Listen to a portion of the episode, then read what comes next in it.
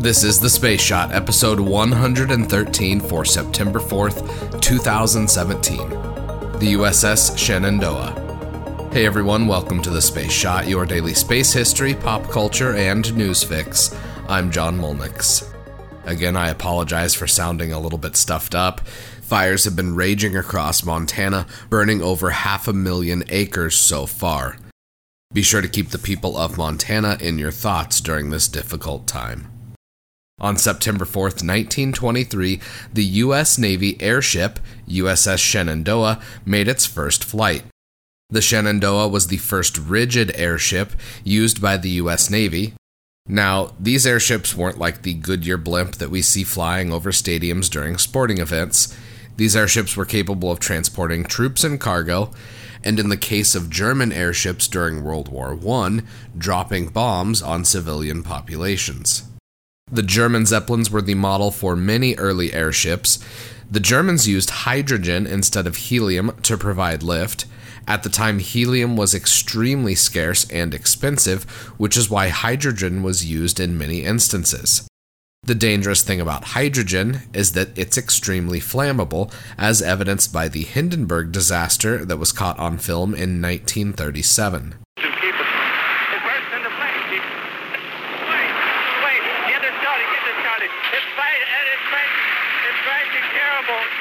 Oh get out of the way, please.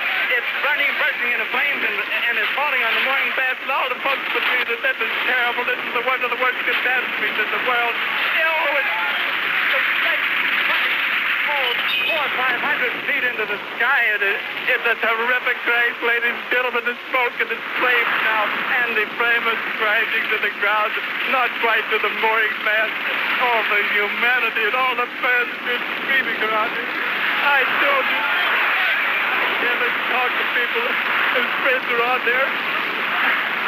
A, oh. Thankfully, the Shenandoah didn't use hydrogen, instead, it used helium. This airship was used for experimental tests during the mid 1920s. She was the first rigid airship to fly across North America, traveling to Washington state for testing with the oiler ship USS Patoka. The Patoka was modified to be the U.S. Navy's first airship tender or resupply ship. Airships ended up falling out of favor after dozens of crashes and mishaps. One day short of its two year anniversary, the Shenandoah crashed. This disaster left 14 crew members dead and others injured. And in a dark turn of events, the crash sites were looted by members of the public, which hampered the investigations that followed. Airships haven't fallen entirely out of use. Lockheed Martin is now developing a hybrid airship with heavy lift capabilities that can operate in remote areas that lack traditional infrastructure. I also came across an interesting article from April of this year on an early stage technology proposal that was selected for NASA's Innovative Advanced Concepts program. Georgia Tech professor John Paul Clarke and Julian Rimoli received funding to, quote, explore the capabilities and feasibilities of their evacuated airship for Mars missions concept. Mars's unique atmosphere means that an airship on the planet wouldn't necessarily need to use gases for buoyancy like here on Earth. Rather, the air inside the ship could be pumped out, creating a vacuum that displaces air, thereby providing lift. It looks like many of the challenges faced by that team are related to materials engineering and how to make the vehicle strong enough that it doesn't implode, but light enough it's able to fly. The Georgia Tech article I'm linking to in the show notes details how this design provides many benefits for missions on Mars. If it's ever damaged, the airship can be repaired, and instead of having to refill it with helium or another gas, the airship simply needs to have its air evacuated again to be functional. Airships have also been proposed for use on Venus. Earlier in the year, I talked about the Havoc concept. Check out episode 6 and more recently 86 for more information on the Havoc mission.